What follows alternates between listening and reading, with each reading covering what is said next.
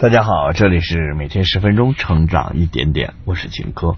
今天我们要分享的这本书叫《成长中的家庭》，了解家庭生命周期的四个阶段，从而更好的经营家庭。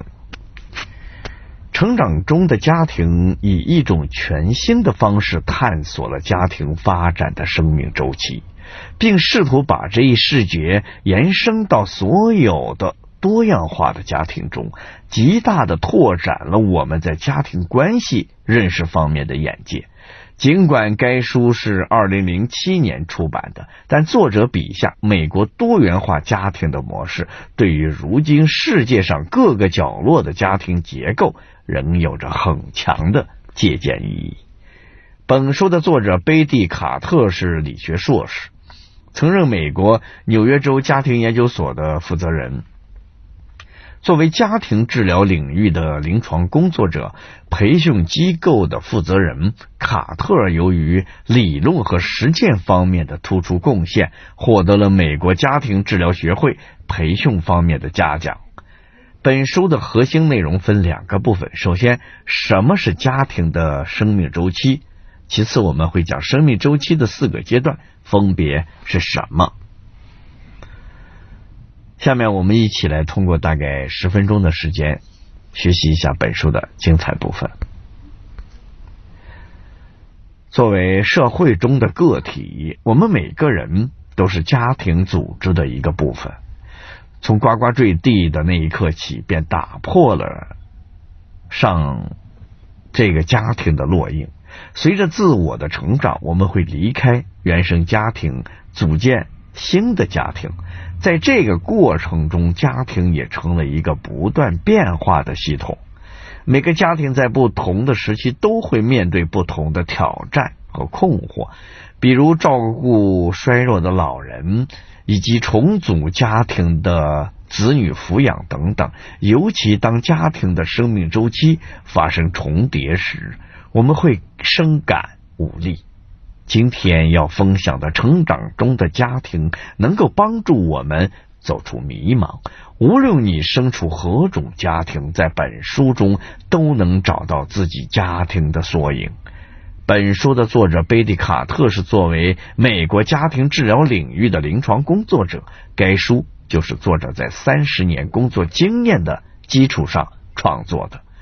对于我们认识现有的家庭结构，重塑家庭生命周期。取向有一定的指导意义。接下来，我们从本书的第一个部分“什么是家庭生命周期”讲起。家庭生命周期指的是一个家庭的诞生、发展直至消亡的运动规则过程。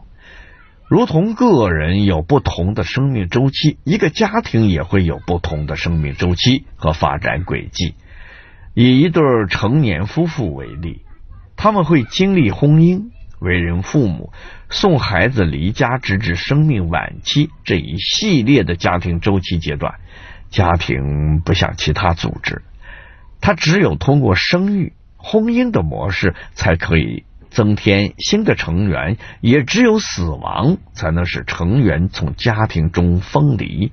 尽管随着时代的发展，年轻一代在经济上逐步独立，年长一辈的权威日渐被削弱。然而，无论家庭结构如何的变更，我们和家庭上一辈及家庭的后继者始终是连接在一起的。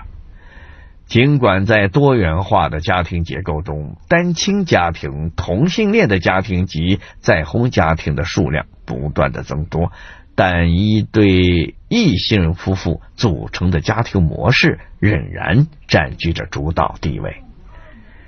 下面我们来看第二个部分：家庭生命周期的四个阶段分别是什么？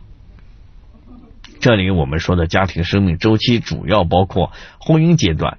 为人父母阶段、中年起飞阶段以及家庭生命后期阶段这四个阶段，先来看婚姻阶段。婚姻往往在家庭生命周期阶段占据着重要的开端作用，它是没有血缘关系的两个人的结合，更是两个家庭的相互接纳和融合。婚姻使许多人从原生家庭分离，融入到新的家庭关系，但实际上，婚姻带来的变化，只有进入下一个阶段——为人父母阶段时，人们才能完全的体会到家庭模式的转变。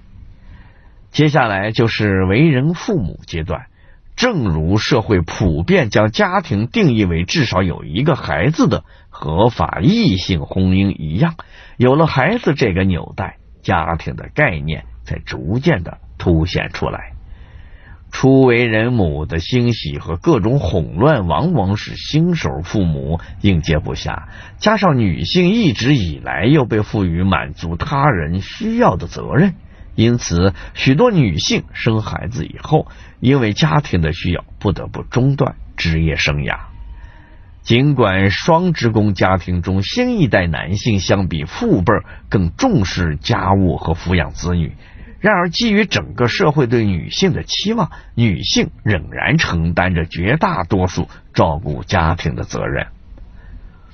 权利和责任在不平衡，使得妻子会越来越多的抱怨，而丈夫却不重视这个问题。同时，孩子的出现使夫妻双方单独相处的时间越来越少，于是不少陷入困境的夫妇开始考虑离婚。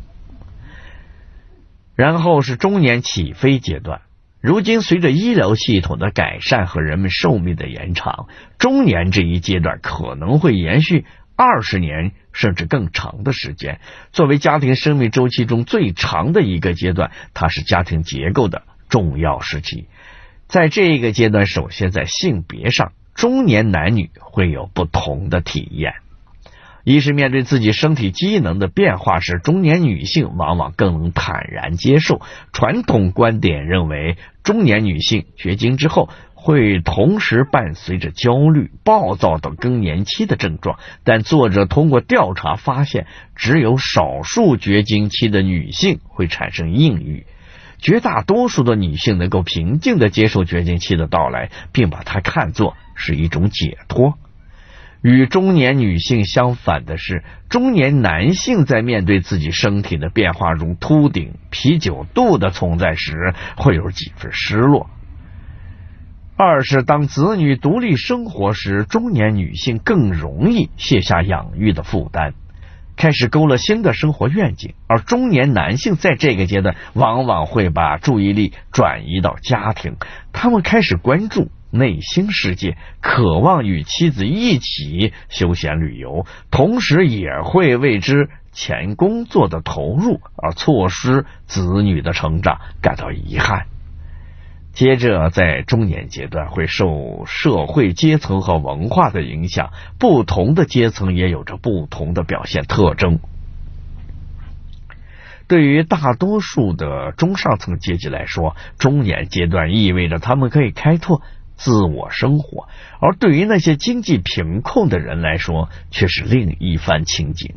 比如，对于那些靠力气劳作的工人阶级来说，长期的高负荷劳作。加上医疗不佳，很可能让他们百病缠身，或者是离开人世。最后这一阶段的中年婚姻也有自我的显著特征。随着子女的离去，夫妻双方会更关注自己的婚姻。一方面，没有子女的纠伴。俩人会感到轻松自在。另一方面，长期以来被抚养子女所掩盖的婚姻冲突会再次显现出来。在这个阶段，中年夫妇将面临父母的过世，不得不重新审视家庭关系。演员高亚麟在综艺节目里说过一句话：“父母是我们和死神之间的一堵墙。”在中年阶段，没有了父母，我们直面死亡，有任何问题不能再向父母寻求指导。同时，在这一阶段，随着父母的过世，原有的兄弟姐妹有可能会疏远，甚至断绝关系。最后是家庭生命的后期阶段，随着老年人的增加和年轻人的减少，人口老龄化已经成为不少国家面临的显著问题。在家庭生命的后期，常常伴随着经济保障、疾病、死亡等一系列的挑战。老年时期常被看作是退化、衰退和丧失的过程，陪伴和照顾就成为了生活的首要任务。同时，老年人更需要来自家庭的支持。四分之三的看护者往往来自于中年女性。随着老年人健康状况的恶化，这些家庭需要将老人送到看护机构。然而，由于人们普遍认为照顾老人是子女的责任，因此对于许多家庭来说，他们会对此充满了内疚感。作者认为，生命回顾治疗对于晚年的家庭很有帮助。通过促使老年人重温过去的时光，促进共情，往往能够更好的完成家庭历史向年轻一代的传递。好了，读到这里，这本书的内容我们基本上已经讲的差不多了。我们一起来回顾一下。首先，我们介绍了什么是家庭的生命周期。简单来讲，家庭生命周期就是指一个家庭的诞生、发展，直至消亡的运动规律过程。接着，我们介绍了家庭生命周期的四个阶段，他们分别是婚姻阶段、为人父母阶段、中年起飞阶段以及家庭生命的后期阶段。总而言之，每个家庭都是一个不断成长的过程。在家庭生命周期中，每个家庭都会面临各自的困惑和烦恼。相信通过本书的学习，我们能够对家庭模式有了更清晰的了解，从而使家庭关系更加温馨、更和谐。好了，以上就是本书的全部内容。恭喜你，我们又听完了一本书。每天十分钟，成长一点点。我是秦科，我们。下期再见。